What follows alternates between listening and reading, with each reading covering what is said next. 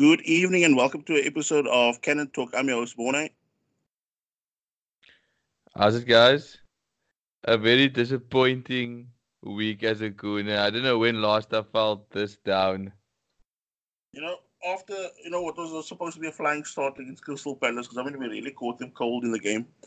Um, they seem to, you know, not they weren't really awake to any of the, the set, early set pieces of the game. And I mean, we went into a quick 2 0 lead when Sokratis managed to, you know, after a Xhaka assist, uh, volley the ball into the ground, beat uh, Wayne Hennessy in the uh, Crystal Palace goal. And then I think two minutes later, again, the ball got floated in by Pepe. Everybody missed the ball, but for David Luiz, who just don't poke the ball on 2 0 Arsenal, very early start. It's amazing how um, good set piece deliveries makes a difference. Eh? I mean, if this is our, what our second Premier, or it was like three Premier League goals at the Emirates thus far that you know back to back games at the Emirates in the Premier League that we scored from set pieces and it all, it all takes a decent delivery mm. and you know you pack in the you you're able to score a goal and I mean I don't know if they listened to our previous podcast and practice their corner kicks but you know you needed a flying start from Arsenal since Leicester won um 9-0 the other day you would think that you know, Arsenal were there 2 0 up, and you're thinking, you know, how much more can Arsenal put through? I mean, starting on fire. Mm, but you know what? What uh, I also noticed, I mean, this is also like weird that it comes to the problem that we've also been having sometimes with corners and that. Um, sometimes like they, once they place the ball, they don't, you know, maybe catch their breath or whatever. They just take the corner immediately, and then you get the ball, you know, either bobbling towards the near post or not even reaching the near post. But I mean, like with Pepe now, since that two, two free kicks he bagged against Vitoria. I mean, now he's like taking his time, you know, really checking things out, getting himself almost like composed, and then he, you know, in the put some nice whip on the wall when he gets into the box. So yeah, two 0 But as you said, thought you know we're gonna now keep pressing on, but it's almost like the minute we went two 0 up, the foot got taken off the gas. How did you take it? Is I, I, I agree with that. It's like we almost sunk into a complacency now. I wanted to actually speak about this. Was that is that something do you think that comes from Emery that you know once you score two goals in a game or like this, you try to you know see the game out, or mm. do you think there's actually an instruction from Emery to you know put the foot on acceleration because they were there for the taking to make it three four nil. I felt when we went two nil up, and it just like complacency set in, and they're thinking you know the job is done. And then if it's arrogance or if it's you know a ploy from Emery that you know calm down. You know, we don't have to be attacking all the time. But I mean, this goes also hand in hand with that comment that you made. I think last week where you said, you know, you you you looking for that that that three, four, five nil type games. You know, where we go like that. But it's like, I think that's also we now this we have mentioned with the hand in hand thing, but because it's like them as a, like the, the players as a unit they go into this, uh, as you said, that, that with a comfort zone thing where they think 2 0 is enough. And I mean, look, it, it takes one goal to put the cat amongst the pigeons. And then you start seeing, you know, almost like uh, with the sort of Arsenal that you see uh, playing against Watford that second half where they looked almost like they've never met each other, like any other players. And I mean, the defensive unit also, like, it took one long ball to isolate, like, you know, going to the, the penalty incident, it took one long ball from, from Crystal Palace Wilfried Zaha gets one on one with Calum Chambers, and suddenly looking at the penalty, in my opinion, though, I, I thought I, am thinking that VAR is actually messing up the Premier League because it, it was a very soft decision, and I'm not, I'm not sure why the refs aren't looking at that screen to make their own decisions. Like they're getting a, a message from off field and they make a decision because I don't think that was a penalty. My personal take on it. I, I thought it was Stonewall because you know, it was almost like a lazy leg by Calum Chambers. And I mean, uh, yes, Zaha did make the most of it, but I mean, it, it's almost like if you remember, was it two, two or three seasons ago? Yeah, it could be three seasons ago where Jamie Vardy did that, where where Monreal just put his leg out, and you know, it was like Jamie Vardy didn't need a second invite for that, you know, to trip over that that foot, and and it also played out like that. So you know, for me, VAR it was the wrong decision because he even gets a, a card for, for what's it simulation diving. Eh? Yeah, and then by the time that the VAR thing comes around, they said, "Ah, here's a penalty."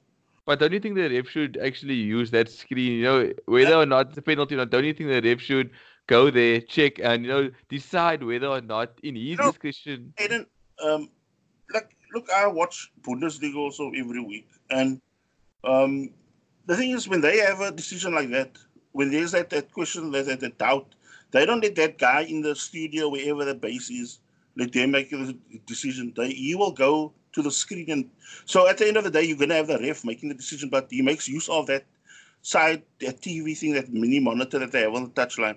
And I notice in, in the Premier League, they do not do that. So everything is down to the say, like, you know, the, the what the guy in the studio in the main office does, you know, gives the call. And that is wrong because as it then later came out, that guy has never refed even into the in the Premier League. It was in charge of that the VAR thing. So uh, it's it's for me it's spoiling the Premier League games because yes, it's you know in the World Cup and some tournaments it's been 100% correct, but looking at in the Premier League for me it's very dodgy at the moment. And I mean, you know, once again Arsenal give away a penalty as well. I think it's like a fifth penalty. We've, we've given away like five penalties that this season thus far. And if you go back last season, we gave two to Palace already. If you think about it, but I don't know if if if if there's not being anything done in training to like you know not stick your foot out for for these decisions because they're just sticking their foot out. Yes, I know that's for me. I didn't think was a pen, but I mean, like you said, they're sticking out lazy legs all the time, and it's causing these decisions to happen. And I mean, some like if you look at it over the course of uh, say the last like four or five matches, like you know going back, you've had like David Luiz pull people back it's already beaten him and he tugs them back. You've had also that, that uh, like say against Spurs where Xhaka just cluttered, in, cluttered into, I think it was Son, where yes, no real danger. So yeah, it's, it's a very cheap penalty. And Luiz against Watford as well in the, the very next game. Yeah, so you know something needs to be also looked at it because but then again, a person we bring up this every time, almost like parrot talk and that, but nothing ever gets done. You're still seeing the same errors happening. Like same with that thing that annoys us all with a you know, when players are getting beaten on the field and then they try to like rugby tackle somebody down or or tug back, you know, like where they and it's like you know in front of the ref where they're showing okay they're tugging on the jersey and and they're getting like this cheap yellow cards because I'm sure people like Sokratis and Xhaka, they already also probably lining up for a first season, first um, suspension of the season coming up. The way they, you know, clocking up yellows. And it's like, I, I thought Arsenal, you know, after they conceded, uh, I thought that they would maybe we would get the reaction from them. We did, you know, to an extent towards like the the moving on in the first half. I mean, Lacazette came close to scoring. I mean, he uh, was a good save from Hennessy. And then we also had Pepe, who kind of had a good shot on on target, but then it was then later ruled offside. But I think we, we, we allowed Crystal Palace to sniff blood, giving away a silly penalty. Yeah, because look, they also picked up the minute we, uh, you know, that, that, Jekyll and Hyde performance that we normally give off. The minute we conceded, it's not like we went into our shells instead of, you know, taking the initiative and really, you know, being in their faces again. But it's not like we were just you know, asking for trouble the way we were. Because uh, I don't know if it's, as you said, you don't know if it's based on also if it's Emery telling them to go into the shells like that, or do they just, you know, almost like shut themselves and, and decide, okay, we're going to now sit back instead of playing an attacking game. Because, look, with our own team, we should be the ones taking the initiative, although also the one playing more attacking brand of football. But it's like we're willing to just sit, sit, sit, and just allow this pressure on us. And it gets into a point where you know, even our goal kicks become, uh, uh, you know, put under pressure, and we end up just camped in our half for the majority of the uh, of the game. It's like I said, it comes down again to this. To this is one of the games as well where it came down to lacking an identity. Like if you have a personality at the Emirates or your home games of we're gonna blow you away, we don't care, you know what time. I know Wenger got criticized for it as well. You know he, he played everybody the same when he came when they come to the Emirates or you play away from home. But it's like Arsenal like were there for the taking Invincibles Arsenal and even you know some portion of Wenger like even though at the reign that we was declining but mm. they would have blown kind of Palace away I feel at at 2-0 I'm not saying I want Wenger back or anything but 2-0 against Palace at the Emirates Stadium. You go make 3 you go make 4 Liverpool would have probably destroyed Palace. City would have done the same but it's like Arsenal allow you to come back in the game and say, okay, we're gonna just watch you play a bit, and we have three of the like you know top attacking talents. I mean, with you, like I said, Pepe and uh. And I'm sure you notice also the minute that first goal comes in, even if we two one up or something like that, you can already hear that groans in that stadium. That you know, then you already like you as a, as a like say a, a viewer or watching it on TV, you already also get that uneasy feeling because look, you also kind of feeding off what you're hearing in that stadium. If there is not a positive, like you know, positive sound going around there, you also see that almost like sudden drift also in the way they play, and, and the same way, the way they play so un- unentertaining at times. And also then you know, spreads into the crowd and they get frustrated because there were also numerous uh, uh, times in, in the game where that was the first half and on like us not switching our attention also to the second half, where we'd like say get the ball from the goal kick or we will run to the halfway line. All of a sudden, Palace, you know, drop back 10 men behind the ball, start, you know, plugging up all the gaps. We don't know what to do. Then all of a sudden we start playing the ball back to Leno or we start playing it around the back. And I'm thinking, where you we're not going anywhere. Like and and it's almost like I don't know what Emery said at halftime because going on to the second half is like the I don't know were we scared again because we just came out and Crystal Palace was like showing that they wanted this game more than we did. Yeah, because I mean they came then out with that sort of attitude that Watford came out with, almost like, look, here's something in this for us now. And you could see it, and I mean.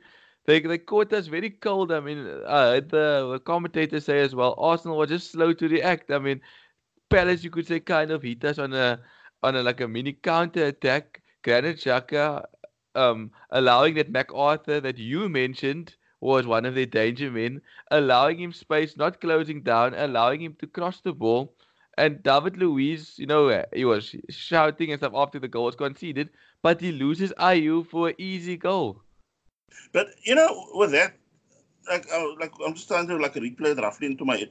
Did you see what that McArthur? He draws Xhaka towards him, and in that time that Xhaka is now, you know, darting towards him, he then like, cranks on the pace again to get past Xhaka, and it's almost like Xhaka's carrying water, can't, you know, re- you know, get an injection of pace to, you know, catch up again.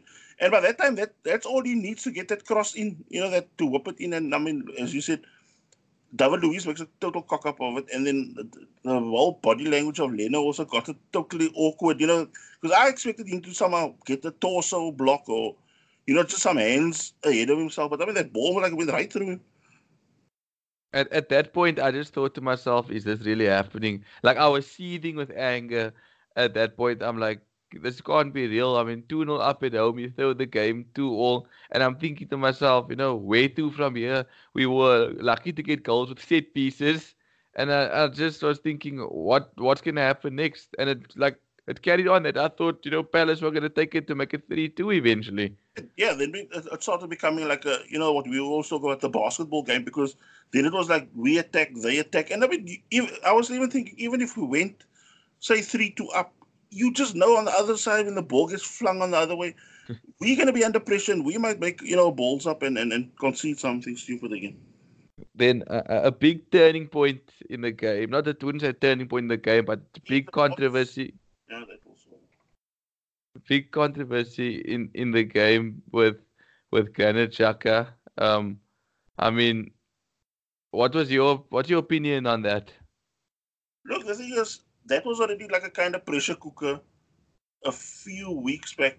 I don't know if you remember also, there was a thing where he got subbed and it was almost like that ironic cheers from the that away fan, uh, you know, that, that went to the watch the game. I think it, it, could be that Sheffield United game when he got subbed or something like that. Yeah. But it was like very mild and that. But now at the Emirates, it became more boisterous and and since, yeah, look, there was because uh, look, he was already coming under pressure because he was not almost like the, the fans' choice to be skipper of the squad. Emery goes and do that, and look, we called it weeks, weeks back that he's going to put himself like as, as Emery, he's going to put himself under needless pressure now making this sort of decision, even though he knows Xhaka somebody that's always substituting for most parts. Look, uh, look, even at games in, in, the start of last season, also when we were under the cosh, he would even sub Xhaka at halftime to bring a Guendouzi on or something like that, just to get some sort of uh, you know more drive going forward. So this is was almost like you know uh, uh, uh it got to boiling point, and I think just that fact where he was already not happy being substituted, and then just that fact that he was now uh, almost like walking off instead of jogging or sprinting off, and Arsenal will of course, of course trying to you know uh, you know, get a, a third. That almost like infuriated already a frustrated crowd. So that's where the, you know some quarters now started booing, and the minute he started now, you know, pumping his arms up, you know, almost like asking for more. There is like that whole like you know about three quarters of that stadium really did go after him then. Uh, it became a real toxic environment actually. Like you know, I, I don't. I think the other the fans were a bit harsh. Mm. Or that, like you know, and Xhaka though, like I can't make excuses for him as a club captain. You mm. can't, you know, act like that you you run off the field, maybe even run down the tunnel, kick a few things in the tunnel, but don't react like that in a really toxic atmosphere. Yeah, because it brought like a, a total different vibe. Because you know he already looked kind of broken by the time he hit the tunnel, but I mean, just that losing his cool on the field is like something that you don't really see of, of you know, say uh, like an Arsenal captain. Because look, we've had bad experiences also the way like say the William Gallas strop or I'm not because I I was just thinking last night also with if you want to compare also you know the minute Van Persie it came out that he does not want to be at the club anymore. He was not still going to play the season out. Wenger was still going to choose him and that. But look, there were sometimes subtle boos and stuff like that for him, you know. But I mean, he still grounded out. He didn't show it out like you know on the field. And look, that's what I'm also trying to say. Like he was also, um, like his wife was also bullied on social media. His accent insults or even if these kids, which, which are like you know totally uncalled for. But I'm just trying to say is he's still grounded out, and I mean he still saw out his, his Arsenal career like that. So I mean, say over what you will. I mean, I don't have that much respect for him as a player. The way he now you know went like a snake and done everything. But I mean, that aside, I mean he he could deal with it. And I think that is the sort of mental attitude also you need. You know, you need to be a bit thick skinned to deal with the fans, whether it's our own way or whatever, or criticism in the media even. That, that's, a, that's a big worry, you know. I've never actually thought about it that way, but you just sparked something now. Like, is it the problem that your captain can't handle that? I know it's you yeah. know very difficult, but like to handle that, like does that not filter throughout the team that if things get cranked up against them, it's like they almost fall apart and lose their rag? I think that yeah, that, you know, it's true because that was almost like a kind of test of his, uh, say you know, mental strength. You know, does he have it? Because, I mean, you can just look down the years with with. I'm not just talking about Arsenal. You look at at, at people like say Tony Adams who had uh, you know say that they had drink driving problems, but he, look, he ended up locked up for a couple of months. Ended up coming back, trained himself fit again, and boom, back on the field. People were, you know, berating him, making fun of him about the jail stint he still went out and did the business, and I think we still won the league in that year. Also, he was out for a while, or won a couple of cu- uh, cups or something like that. And same again, we said even like with Roy Keane, he not really people's favorite, like other than you know United fans, but also he can take the the leaks kind of thing with when it comes to criticism and that. He might you know he might be sulking inside, but I mean you know for a fact he as a player is going to come out and work even ten times hard, and I think that is what some Arsenal fans, um, you know, those that are, you know, kind of on the fence with all this. Because look, I'm not going to get myself involved with, with you know, because I see there's a lot of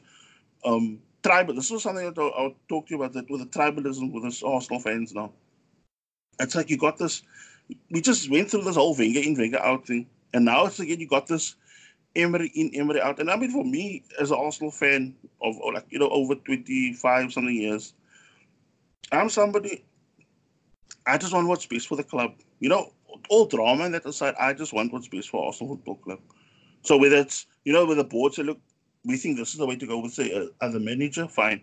Or if the board say, look, you know, it's tough, whatever, but we're to have to see it out with this coach. Then, you know, you can also, it's going to be a bitter pill to swallow, but you still have to deal with it. I think that's the problem with the fan base at the moment. Is it's almost like they're looking for a hate figure, or it's like take the you know the anger out on, or like Xhaka got caught up in the middle of you know fans getting frustrated with Emery, Emery being like choosing Xhaka as captain, and now it's again you know like you said a divide. And us as Arsenal right now need to stick together because it's very tough for us. I mean, what what we're going through right now, you just like at the moment you just see no positivity and as fans, we need to kind of, you know, try to get behind the team now and just try to move on from this because it's pointless us hopping back and being Xhaka in, Xhaka out, Emery in, Emery out because we're not going to get anywhere. We're just going to be miserable and just let's try to look positive forward. But like even though I'm trying to look positive, I can't even look positive because of the VAR decision again that I disagreed with this time as well. I mean, we piled on the pressure to try to get that third goal. And then again, a set piece. We're becoming like the new Stoke at the moment at the Emirates. But I did not think that should have been a foul. Yeah, because if anything, you know, you could go through it, the middle part of that incident to the, the start of the incident. Calum Chambers was first, first uh, shoved, you know, yes. when he was trying to get to the ball. Then when the ball broke on the ground, what they, what that, that, that guy in that VAR studio, what he almost like, uh, you know, kind of forgets, Calum Chambers gets kicked on Achilles as well. And when he falls, he falls onto that other guy's foot. So it's like a domino effect. And we get called for it. That's why I said, you know, a real cheap, cheap call by a VAR, which I mean, they lost. I mean, they uh, they lost a hell of a lot of fans now with that, that VAR decision. Yeah, it's coming down to the ref needs to look at the screen. Like that's the thing. If the ref looks at the screen and he sees, okay, I'm disallowing this goal, then fine, he made a decision because he saw something in it that was a foul. But like I said, the referee is not making the decision with this VAR, and it's it seems at the Emirates that VAR has been very unlucky towards us. And I mean, you know, we can also see, you know, how bad this is when you have, say, like some of our, you know, biggest critics when they go, no, you know, this can't be or this can't be happening. Then you think, well, if they signing with us, then something really has to be, you know, wrong with this whole VAR thing. I think we just need to re-look at the whole thing. I mean, it, it could spoil the Premier League as a whole because you know the, these decisions could like you go back to that now. I mean, you brought VAR to eliminate you know those marginal errors, but now you go back. Arsenal must have in top four. Yes, it could be our own doing as well because of letting a two-goal lead slip. But decisions like that can cost you in the long run. And I mean, for me, it's also uh, it gets anticlimactic because you, you know you see Sokratis score and you celebrate, and you as a, a viewer or you as a, a, fan in the stadium, you celebrating like crazy, and, and then all of a sudden you you know like all the wind gets taken out of you while yes. you're sitting and watching that screen or waiting for the official to make the call. And I mean, when, especially when it's wrong, it's even tougher to handle because you're using modern technology and you're still screwing up. And I think just from there, I think that could have probably taken the win out of Arsenal sails because thereafter we just didn't have that. You know, Hennessy also was pulled a, a brilliant save from David Luiz, but I, I, you could just tell in the air that there wasn't going to be a winning goal. I don't know how you felt. No, I mean I was looking. I mean for me it was almost like playing out, you know, the way way it was at, at um, Sheffield United. Also, it, it gave me that sort of feel at the end where, you know, you're willing it. You know, you're willing for a goal and that, but you just don't see where that thing was coming because we were either trying to pass or like too intricate and the ball was never coming, or there were moments where we were trying to get three or four touches extra when you should have just you know laid the ball off because. You know, I'm actually getting also tired of saying it, but I mean, you know, if you just slicken up the passing, you know, that, but, you know, just uh, like a few seconds faster with the passing and laying off and then, you can cause a hell of a lot of damage. But the minute you do that two, three touch extra, that people, like your opponent, is going to put so many people behind the ball it's to be almost like you're to have to be eye of the needle stuff for everything.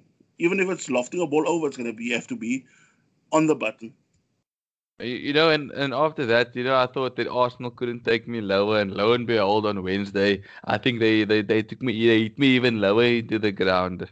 I mean, a 10 goal thriller at Anfield, but boy, we were on the receiving end, I feel, at the end of the day. I mean, against a Jurgen Klopp who didn't even want to be in the competition.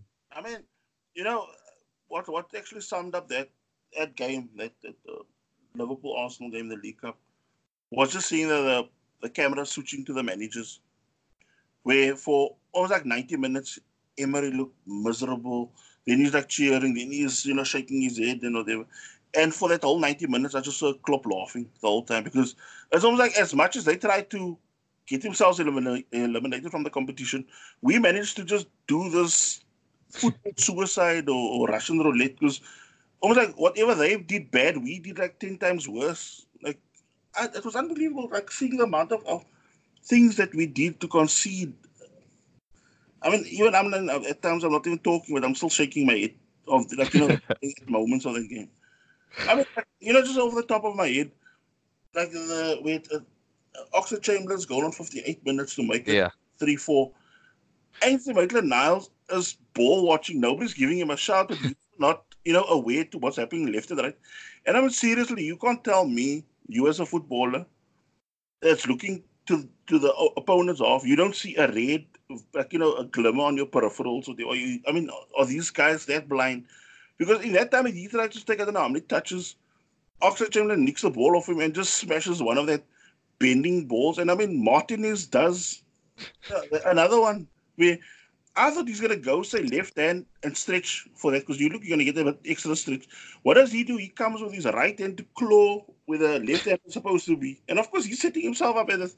I think he, he he barely just got a little finger to it, and it still you know beat him with ease. And then of course the goal to make it for a five five with Origi, where I thought we were gonna now you know hold out for that at that uh, period because look all we had to do because I mean look Joe uh, Joe Willock scored a fantastic cracker. And, you know the, you know the real postage stamp goal. And I thought that was now a goal to you know win you a tie. But then again you're not an Arsenal player. That plays for Arsenal Football Club. Because we then managed to allow that ball to come in from the right. Origi is standing just off Mustafi and uh, Jesus, yeah. and what do the two of them do? Mustafi takes a step away from him. Guendouzi takes a step away from him, and it just opens up everything for him to do that overhead kick and bury it past Martinez to make it 5 5. And, you know, that for me, in a way, also spoiled the tie. It spoiled the sort of performance that, that look, Ozil made his comeback in the game. He had a solid performance, you know. According to that, but for me, he had a good one. And I mean, look, Martinelli is like played to a different level of football. Like, you know, for somebody that young to to almost like take a game also about scuff the neck and you know just push it to the max. Because I think the guys that only came like really through with you know the real credit was Özil, Torreira, and Martinelli. But I mean everything else, eh, like Saka looked totally off it. Um, Willock, but for that goal, he didn't really do that much. Maitland Niles, but for that goal also didn't contribute like I thought he would because you know sometimes his ball control was also shocking and I mean that back four I mean Tierney was made to look even worse by the sort look at times look Mustafi was bailing out Holding but I mean Holding played a shocker I mean the amount of times he allowed the ball to slip through he was just ball watching and and you know there was times even where they were just dinking the ball over his head and Mustafi had to save his backside and I mean Bellerin also looked like you know way off pace to you know the because I think he's also still worried with that knee thing. I think that is why also you can see he's not just you know rushing the league because you can see he's really lost quite a bit of pace. I, I, I just don't know where to from here. I mean, how does holding go? You know, from a, a, a solid defender to a total, you know, a, a mess. It's, it's like nobody knows who the partner is going to be in the next game. It's like everybody just thrown in. I mean, I know the, the this young side of ours normally pulls through for us, but I mean, Torreira, I think should should be pushed back into the starting eleven because we need him. But it's almost like you know he feels right now that no matter what he does, he's not going to get the start because you know Xhaka would normally take his place. So I just don't know where to where to from here. I mean, throwing this game away. I mean, as bad of a season you can have. I mean, if we had to go to the quarterfinals of the Carabao Cup, you kind of look past Sunday and maybe you beat Wolves and you maybe you pick up points against Leicester, and suddenly you know you, you you take some positives from it. But it's like it's going from bad to worse. And I mean, if if Arsenal don't pick up a result against Wolves, there could be very much toxic environment. Yeah, because I mean I've also read this like few hours ago. Um, Unai Emery has said, look, Xhaka is also omitted from tomorrow's game against Wolves. So And- And you know Ozil um, will be in the matchday squad. yeah, he's he will be in. I mean, look, I don't know if it's now. Look, we can't say now the eleven, but um, he'll be in, and I think uh, was the other one that I also mentioned. Torreira will also then probably he probably Torreira will probably start. But I think creatively, I mean, it's, it's also maybe worth a try. You know, giving Ozil a run again because at the moment it's like Ceballos is also needing to be. I think we also need to take him over that of the firing line because I think uh, there were times also in that, that that whether it was the Liverpool game or the Palace game, he's also at times running to blind alleys because he's just not getting that. You know, the the movement in midfield is also not right. It's like what you said with the balance in midfield until Emery gets some sort of, you know, we can say, okay, this is my, my best three in midfield or base four, whichever style of midfield he wants to play. You can always have that. You, you're not really sure of what's going on. Yeah, yeah, and that's the biggest gripe I have with Emery at the moment and with Arsenal. I mean, in your head, you I'm not saying we Arsenal coaches, but in your head, you have your best eleven that you would probably try to throw in week in, week out. I have my best eleven that I would probably throw week in, week out. But oh, Unai Emery doesn't have that. And that's causing problems because our combinations and stuff aren't able to actually you know, flourish and you know build partnerships amongst the team. It's like you know you don't know who's going to be playing where when the when the kickoff, but for David Luiz and Sokratis. Yeah, because I mean uh, uh, it's gotten to a stage now also where the the you know the longer he's unsure of like say let's say the, the, the strongest eleven teams are I mean at times teams are not really even doing their homework against us. We are the ones that should be doing homework because they are, like we since we have just this one dimensional style of play. Other teams are starting to look, you know, more slicker on the ball, you know, making it because I mean, even that if you just drop back to the, the Sheffield United game, the way they were knocking the ball around, it was not the Sheffield United that you and I used to know when when you know when when the, the likes of Ian Bryson and them and that you know those days of that Sheffield United teams. But I mean now this like the, or Phil Jagielka that that era now it's, it's like you see a more you know a modern style of, of um, you know football played by, by Sheffield United, and I think that is where Arsenal still haven't uh, like adapted because as what you said. I think in the start of the podcast you said that you know when you, you don't have that respect you for your opponent, you think it's going to be easy, you know, like a walk in the park, and when they when they start playing football the same way you can, then it's not like we don't have an answer to it. And and we've been caught with our pants down quite a bit. I mean, look at Aston Villa like I thought we we probably thought we were gonna walk into the game and you know take the three points, but we had to fight, and it was because of complacency. Watford, we probably showed complacency as well. That's why we got punished. And I'm telling you now, if we don't step up against Wolves, it could get ugly. I mean, they did beat Man City at the Etihad, and they can show that they can have a very strong attack, and Arsenal's defense is very brittle. So if Arsenal allow Wolves to get their foot on the ball at the Emirates, we could be for a long 90 minutes, and that's scary. The fact that we're playing at home. Yeah, because I mean, it, it's gotten out to a point where you know, eyes are being eyes are now falling more and more on Emery because I think Emery used almost like this whole Xhaka thing as a kind of deflection of you know what was happening with him as a coach, where you know kind like nothing is really going right. And now it's almost like with these like the next few games now with with uh, Wolves and, and Leicester City.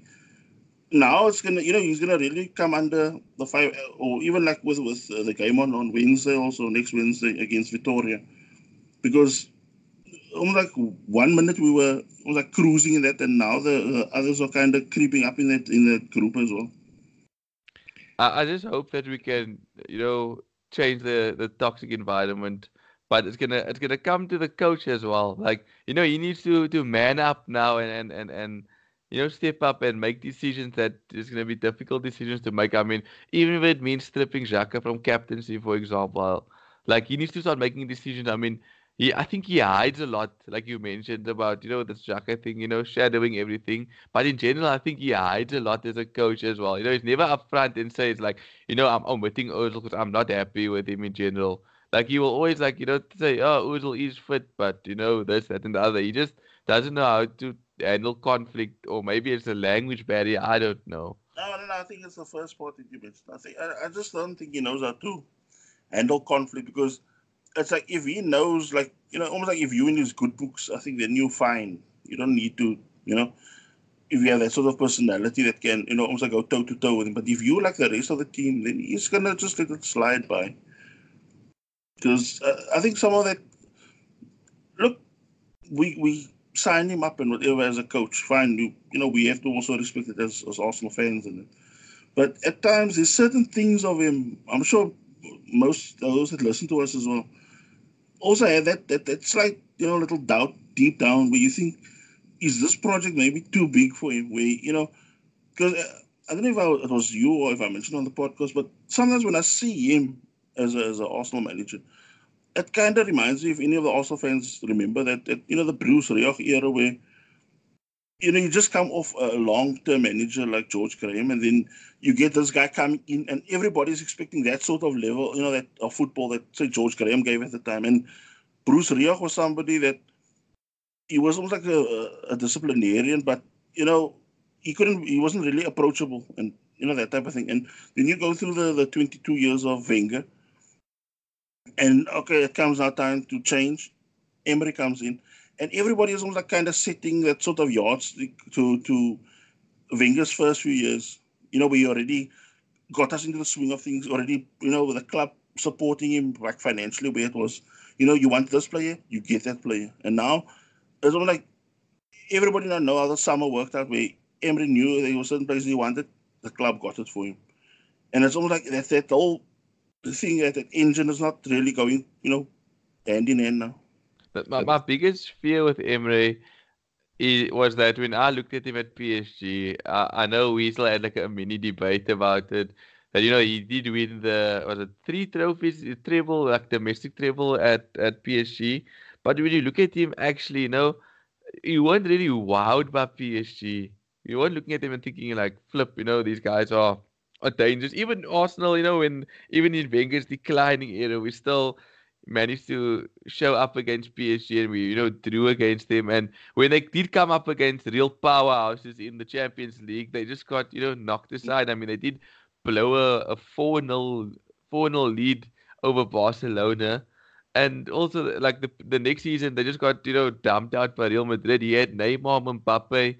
He had players, any all players um he wanted, he had. And it's like, you know, he had to take a step back with Arsenal, not with all the quality that, you know, PSG has. And you can see it's even getting like, you know, worse because, I mean, this was top four, you know, opportunity for him. And you look back at la- in the start of the season now, we were saying, ah, oh, you know, we don't think Chelsea is ready. They can't make signings. And look at Chelsea at the moment. Lampard got his team right in a shorter space of time than Unai Emery. And also no transfer budget to work with. Exactly. Now, you have to look at it now and think is language barrier actually a problem or is it just Unai Emery getting it wrong? Because I mean, you see that same errors, kind of same we, uh, you know, same way week in week out. We still not, because like I mean, my take was when we let Wenger go, um, or when he called the time on his, his Arsenal managerial career, I thought we were going to bring in a manager that's going to first, uh, you know, almost like first objective was get the defense sorted out. Don't worry with spending big on because look, we still had at the time you had the Lacazettes, we had the the Aubameyang type players. So I thought, okay, now we can maybe invest a bulk in the defense, get it solid in it. But it, it's like we ended up getting, like at the time, it was Sokratis who was almost like on his way out of, of Dortmund anyway.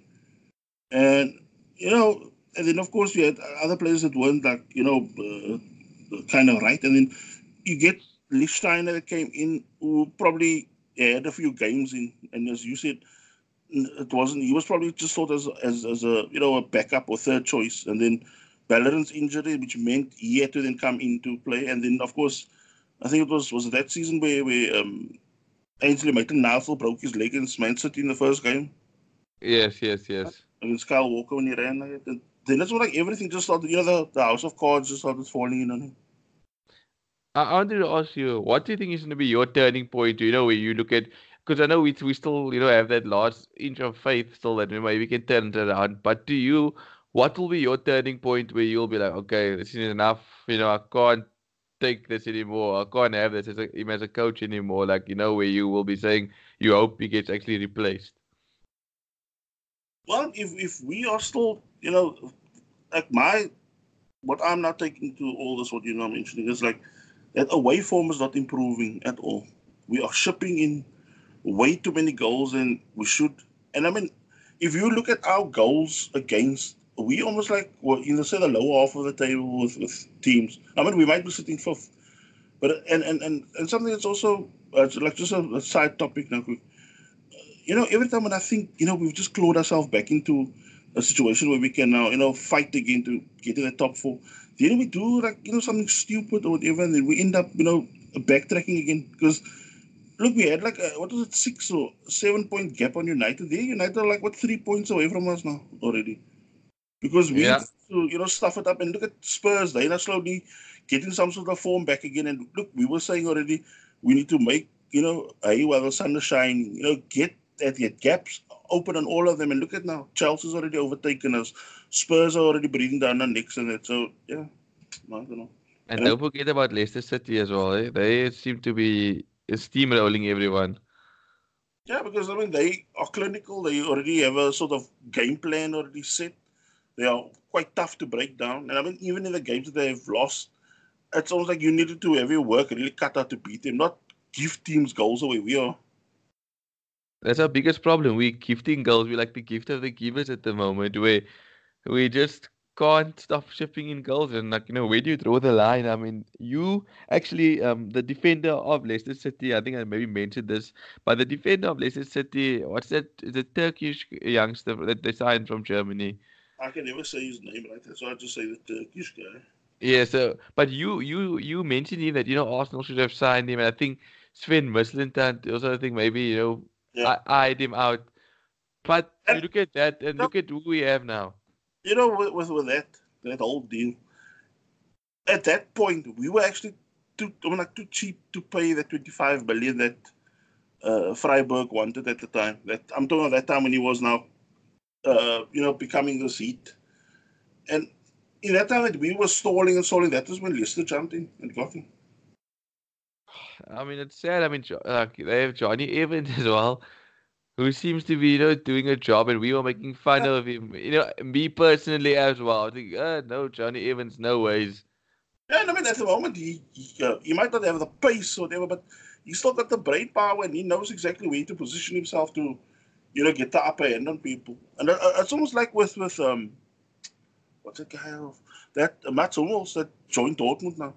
Look, he might not be the quickest. Even though uh, they not bought him, everybody wondered why.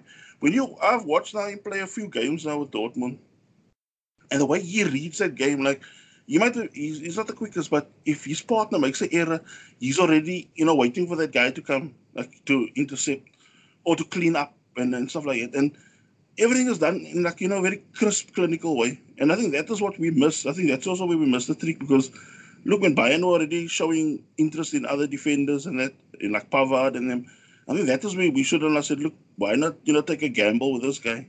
Because physically he's still on the on the on the money. He's he's still like as i said the, he's reading the game. Because I mean I heard there's even talk or there was even talk where Germany wants to bring him back to the national side.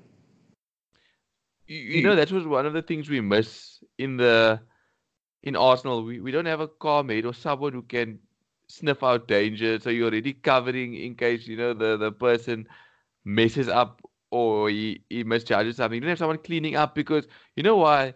If somebody makes an error at Arsenal or misjudges a tackle, there's three people who misjudge the tackle on the same guy at the same time, and then there's a whole open field ahead there's there's nobody that's you know David Luiz. You know every time says keep your head, guys, keep your head, and then he ends up losing his head. Well, uh, you know, also that uh, with the Liverpool game, you had Kolasinac having to close down. I forgot who the player was. And then what does he do? He tell like, after the guy cuts inside of him. I thought, okay, now you know, adjust and try to still catch up. He even gives up and he tells Rob Holding to you know close that guy down. But I mean, Rob Holding is marking. I don't know if it was Origi or somebody in the middle. And I thought, why he, why was he not sacrifice that spot? Because then it's going to leave a man free in the box, and that is where the, where I mean with that that this this awareness of the team was poor, poor. But you you will mention it probably next week again when the same thing happens. I mean, Ainsley Maitland-Niles, we mentioned his awareness uh, the counts of time. I mean, don't they work on it in training? You know, maybe give him the ball and then people close him down from like a, any angle, and he must try to you know get out of danger. We just have to dilly dally too much, and we get caught in the ball consistently, and it leads to spillover effects. Yeah, but I mean, I think what what the thing that's the thing really pissing me off at the moment is that you know that, that sense of playfulness that you have in the in the training thing. It's it's still happening. I mean, the other day I was watching a clip where they the, the fitness coach is telling them, you know, to do that thing where you jog like three steps and you have to pull your leg above your knee. You know, going forward, but you're pulling the leg over your knee like that, and then down, and then you like again three or four steps, and you take your other leg and pull that thing. Know, they asked like I mean I was watching Aubameyang and they just touching their foot and they they lifting it above their like above their ankle, and then they just go on. And I think you are given a specific, you know, instruction as a like look you're gonna have to take everything serious when you train, and then you see stuff like that or you see this. Uh, you know that you know where they're all like in those little cliques, like with the French guys in one group and uh, those that speak Spanish in one group, and that like that's not gonna work. I can tell you now, it's not gonna work. This, fun and games need to stop now, and like the clicks. Oh, I mean, you can do that if it's working. If Arsenal are having a five, six point gap in the Premier League, then by all means, you know, carry on because it's working. But it's not working now, so things need to change. So everyone needs to start being stricter. I don't know if he just, I, I don't mean to be harsh, but I don't know if he has a backbone or what, because it just doesn't seem like he can put his foot down on the team. The team's doing what they want. I mean, say what you want about, you know, Wenger or whoever, we've never saw, seen a really a tantrum of Xhaka's magnitude. I mean, he must know that Unai Emery is not really going to take action for him to behave the way he did. Yeah, I mean, they don't respect him. There's, I'm not sure if there's a clip still on, on, on YouTube where um, there was, I think it was, if it was now under, with Pep at Man City or Pep at, at Bayern, but there were one or two players that were not trying hard enough, and he sent them away. He told them, I don't have time to waste. And it wasn't even like a warning or whatever. He said, You're not working hard enough in the training. So go go to the showers, get showered, get dressed and go. And then they stood almost like that, you know, stand and whatever. And he said, I'm not joking. Go home. Oh, I think it's the lack of respect. I think the players are starting to are starting to creep in for Emery. Emery, I think the lack of respect. I mean, under Wenger, players were normally angry when they took him off but they would shake his hand still. You know, they would even if it's a light touch, they would still. But it's like Unai Emery, the players are just like they just don't care. They just don't have. He just doesn't have the respect, and it seems like the players aren't willing to break a leg for for Emery, as in with Wenger. You know, even though the the performances weren't always there, but you could see the guys were still trying for him. Because I think it's, it's too much of a like a holiday type of thing there, a comfort zone. So you don't see that, you know, because when I watch them, look, of course, we know we're not in the title race. Fine, we understand it. But I mean, when you see that sort of play, it's like you're watching a mid-table team at training. And I mean, I'm not, I'm not, not trying to insult mid-table teams because I've seen mid-table teams work quite hard or whatever. But for me, it's almost like these guys got the best training facilities, the best of everything that you can think of. Also, like with with the, that fitness and everything, they got state of the art technology. They also with the, the physical side of things. But it's almost like they just take it like, you know, it's one of those things. And this is also where I'm not going to boil to another topic that I'm to bring in now uh, with us. Emery making Xhaka the captain. Now you have a situation where he let the players make that decision who I want as captain, which is number one, wrong. You as a manager to show your your strength and your upper end, you have to show your like you choose your best player to be your captain and your vice captain, period. And then you have that. Now all of a sudden you have a situation where uh, you get the players now all of a sudden saying, yeah, if, if you strip Xhaka of his the captaincy, then we're gonna make a kind of you know kind of stink to whatever. And they already you've not caused almost like a you know internal drama again.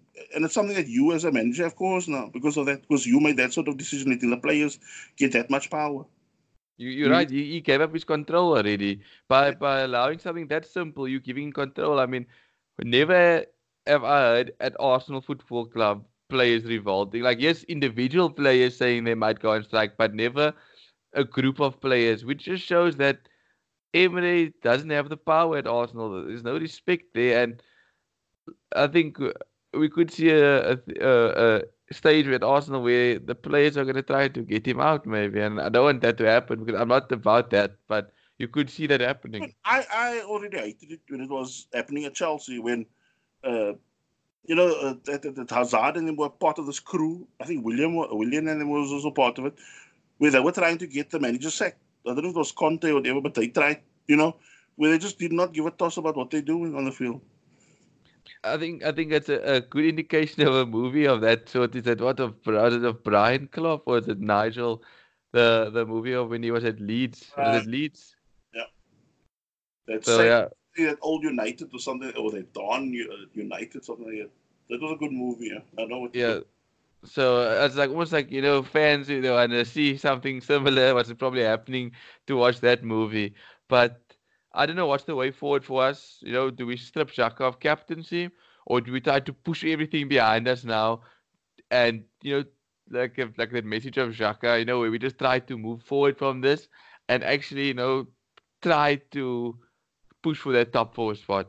I mean, my take is just move forward from the Xhaka thing. You know, like we kind of uh, start on a clean slate type of thing because look, it's also some of the, the criticism of Xhaka you might just you know uh, think otherwise of him as a player, but I mean, some of the personal family text that is totally off. You know, I don't support anything like that. Um, as for going forward, also with regards to captaincy, this is where Emery needs to show a backbone, step up, make the decision himself.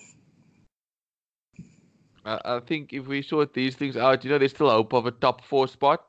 Mm. But if Arsenal drift yeah. drift and just go away. I think by January they need to reassess it, and if they have to, you know, they say they chop the snake by its head, then that's what they're gonna have to do, and maybe give Ljungberg the reins. It can't be any worse. Either Ljungberg or you have a a Allegri or somebody in the wings that you that you you know have a plan on bringing to Arsenal. Give them this January to try to you know save the season, but we could be in a dire situation, you know, losing Aubameyang, and like I said, if we don't make top four.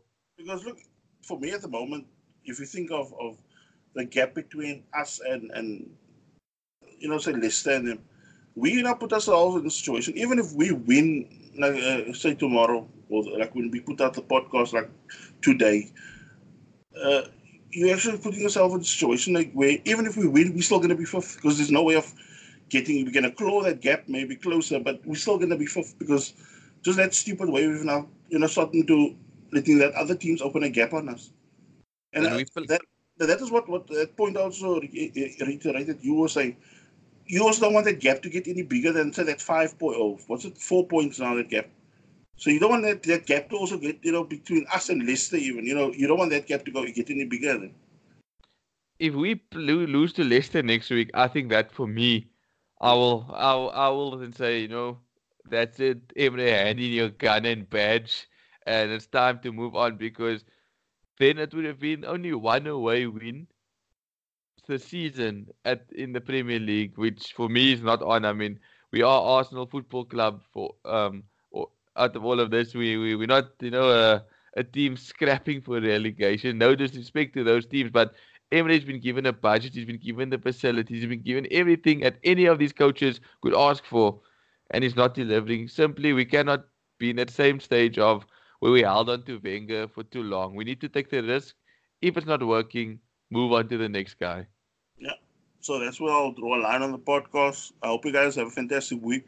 I'm making no predictions about the game against it slide as it is. Uh, but, you know, we'll see you guys next week again. Keep well. Bye.